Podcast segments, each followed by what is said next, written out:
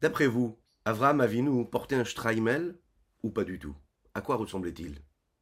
Un jour, les maskilim, ces intellectuels-là qui remettaient en question un peu la Torah, la tradition, ont posé la question au rabbi de Kotsk Est-ce qu'il portait un Straimel, Avraham Avinu? Il leur a répondu, sûrement avec un sourire Je ne sais pas. Ce que je sais, c'est que le monde allait dans un sens et lui, il allait à l'inverse de ce sens-là. Abraham à Ivry. Ivry à l'inverse du courant. N'ayez pas peur d'être toujours à l'inverse du courant.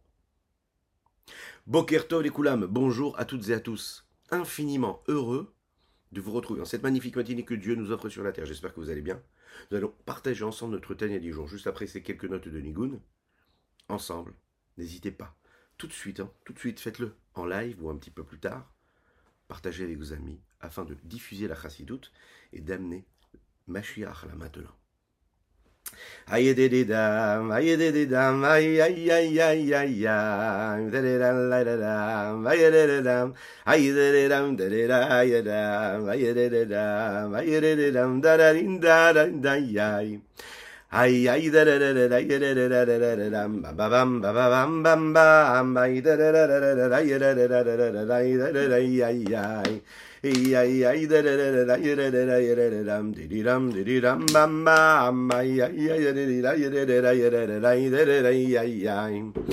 Ayadidam, I ayadidam, dadadam, I ayadidam, ayadidam, I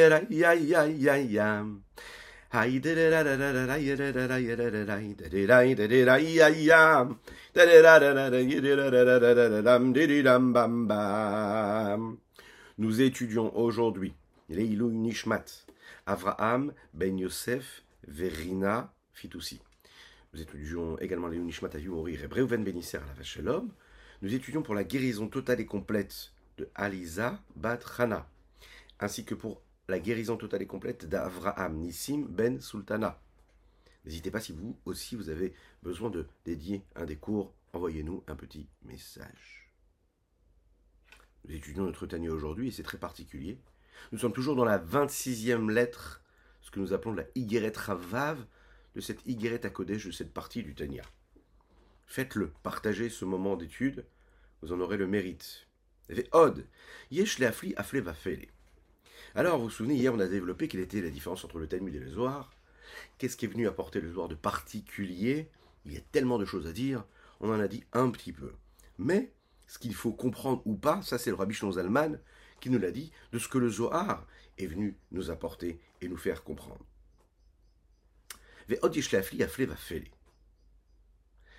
Il faut, on pourrait s'étonner, et trois fois le terme est dit ici.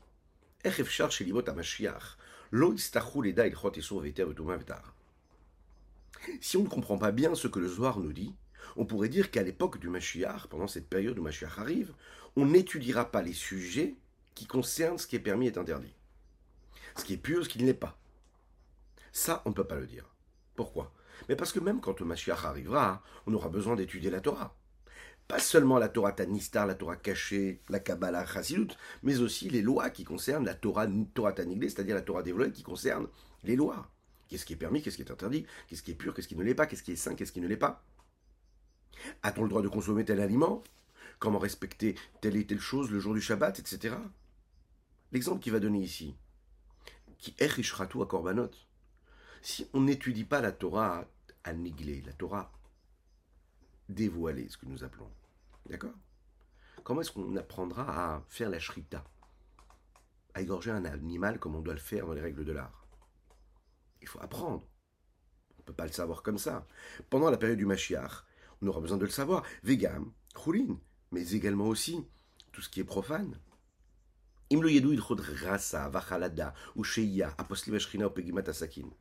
Toutes les lois qui concernent, vous savez, la shrita, sans entrer dans tous les détails, qui sont assez techniques.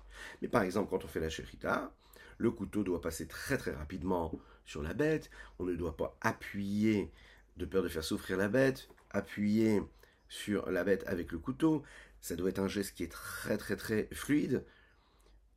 Plusieurs à la route qui concernent ça et qui peuvent interdire. Par exemple, le pegimet à sakin, c'est que le couteau doit toujours être lisse. Alors s'il y a une petite encorche comme ça sur le couteau, la shrita, elle n'est pas kshera, elle n'est pas bonne, et l'aliment ne peut pas être consommé. Il y a ce que nous appelons un bodek. C'est une personne qui est là, qui va vérifier que tout est OK une fois que la shrita a été faite.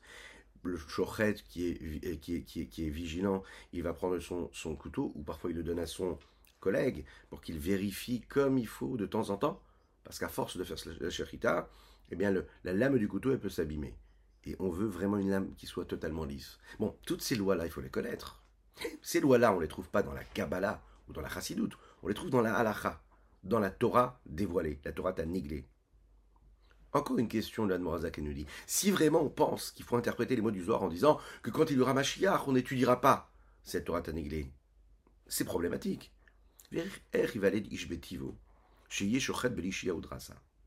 Comment est-ce qu'on pourrait imaginer qu'un homme va naître en n'ayant même pas étudié ces lois-là et en les connaissant déjà depuis sa naissance? Ce n'est pas quelque chose qui peut être naturel. On ne peut pas accomplir la Torah de manière complète et totale si on ne maîtrise pas, si on n'étudie pas cette partie-là de la Torah. Et est-ce que les lois de la nature vont changer aussi? Le insiste. La période du Mashiach, c'est une période qui est très particulière. Mais les lois de la nature ne vont pas changer. Un couteau, d'accord, qui serait utilisé des centaines de fois dans une journée, il va s'abîmer. Donc, il faudra connaître les lois qui concernent ce couteau-là. Est-ce qu'il est abîmé comme il faut? Est-ce qu'il est cachère comme il faut? Comment est-ce qu'on peut le réparer? Qu'est-ce qu'il faut faire? Donc c'est des lois. Les, lois de la nature ne vont pas changer. Le couteau ne va pas rester lisse sans arrêt. Il y a des choses qui vont changer, qui vont se transformer dans la nature. Mais globalement, les lois vont rester les mêmes. Ve'od, arbe alachot relève Il faut connaître des alachot, ces lois-là, qui concernent que ce soit ces aliments-là qui, qui, qui, faisaient partie des corbanotes, est-ce qu'on avait le droit de les consommer? Quelle partie de la bête on a le droit de consommer? Les graisses, le sang, etc. Ce qui valait, ce qu'il fallait absolument ne pas consommer, c'est des halachot qui sont nombreuses, des lois qu'il faut connaître. Vegam, mais aussi tumatamet yutzrichim leda. L'impureté du mort, ce seront des lois qu'il faudra connaître. Il est dit comme ça dans Ishaïa sur un temps futur qui arrive très très très rapidement. Le monde, de manière globale, ne va pas changer. Mais les gens vont vivre un peu plus longtemps. Ils vont vivre un peu plus longtemps et ils vont vivre en bonne santé avec toute leur jeunesse.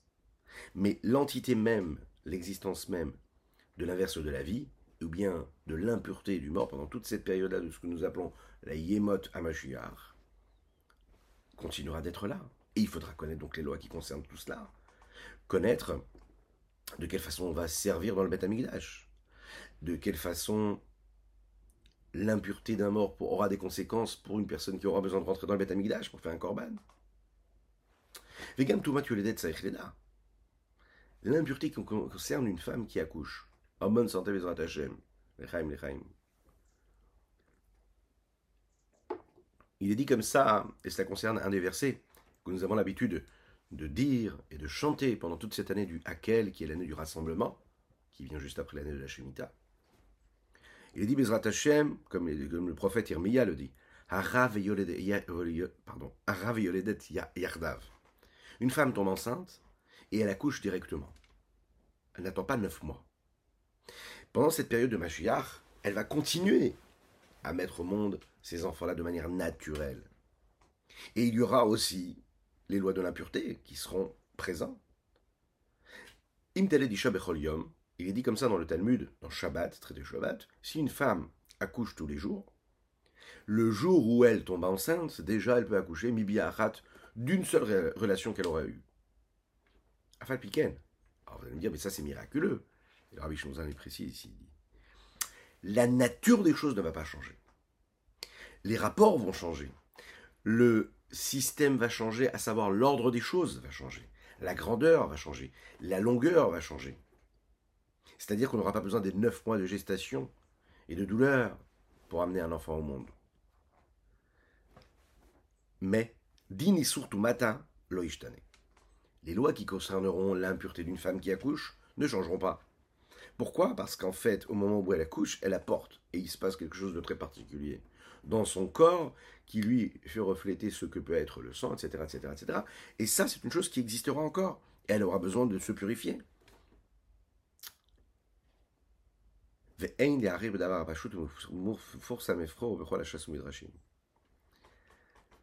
Ici, le Rabbi Zalman nous précise, il dit, quelque chose qui est simple, qui est connu, on n'a pas besoin vraiment d'approfondir de, plus que ce qu'on ne le fait là, parce qu'on sait que dans un monde futur, le monde futur, les lois de la Torah ne vont pas disparaître.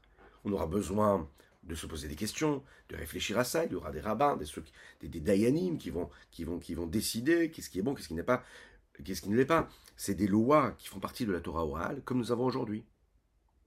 C'est très intéressant hein, de voir cette note-là que le rabbi Zalman nous précise ici. Le rabbi aussi le précise dans ses notes, Rabbi Lubavitch. Il dit après, on pourrait, se poser la question, mais pourquoi est-ce qu'une femme, automatiquement, quand elle va mettre au monde, a priori, c'est déjà quelque chose de miraculeux Il précise, il dit, on est obligé de dire que elle va respecter des lois de Tahara et de Touma, parce que pour pouvoir avoir un enfant, même le lendemain, elle est obligée de respecter ce laps de temps de Touma et de Tahara.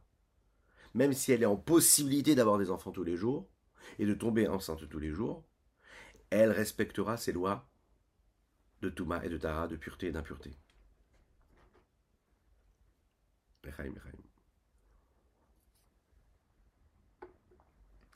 Comme le langage assez courant dans les, mois, pardon, dans les termes du Chachamim, des Farer ilchetan et avec un point d'interrogation. Les Chachamim posent une question quand ils sont en train de réfléchir et d'approfondir une idée, une halakha. Ils posent la question, ils disent, est-ce qu'on est là pour trouver une halakha qui va concerner la période où Mashiach viendra? Si aujourd'hui on décrète une halakha, une loi, par rapport à ce qui correspond à notre vie de tous les jours, on peut le comprendre. Mais est-ce qu'on pourrait dire que les Rachamim vont trouver une décision ici aujourd'hui à qui a des conséquences pour la période où Mashiach arrivera? Même celui qui pense qu'on n'a pas besoin aujourd'hui de décréter et de trouver une halakha qui correspond à la période de Mashiach. Pendant cette période de Mashiach, c'est sûr qu'on aura besoin de connaître la. Ça veut dire, il y a à travers l'histoire du peuple juif des décisionnaires qui ont toujours réfléchi aussi à la qu'il faudra donner par rapport à la période du Mashiach. On sait que par exemple, le Rambam, Maïmonide, anticipe déjà la période de Mashiach. Et il nous dit aussi alachiquement comment on va se comporter de telle façon ou d'une autre façon. Il y a des grands, des, générations qui ont suivi le Maïmonide, qui l'ont suivi, qui ont marché sur ses pas, et qui ont aussi anticipé cette période-là. Mais on est sûr, en tout cas ce qui est sûr, c'est que dans cette période-là de Mashiach, on aura besoin de connaître la halachot. On ne peut pas comprendre aussi également ce qui a été dit dans le Zohar. Juste avant, on a oublié une petite, ligne, une petite ligne.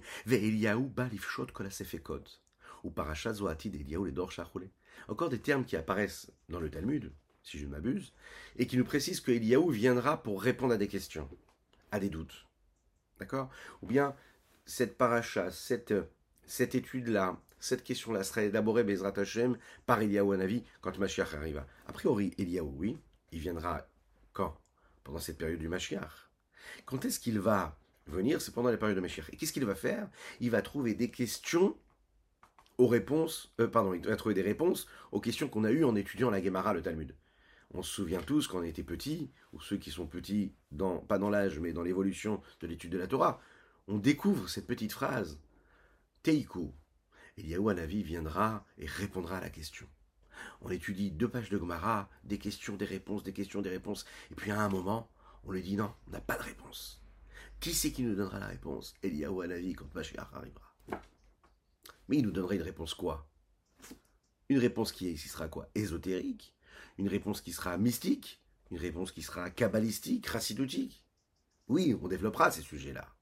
Mais il nous donnera surtout une réponse talmudique, halachique, trouver une réponse à nos questions et nous retirer tous les doutes que nous pouvons avoir. On ne peut pas comprendre ce que le Zohar dit aussi. Nous en avons abordé euh, cette question-là hier en disant que les Talmud Chachamim, quand il aura ils ne se nourriront plus des Ameharetz, des hommes du peuple, de de ceux qui mangent malheureusement ce qui est interdit, ce qui est impur, Mais de quoi est-ce qu'ils vont se nourrir De ce qu'ils ont eux-mêmes, de leur sainteté à eux?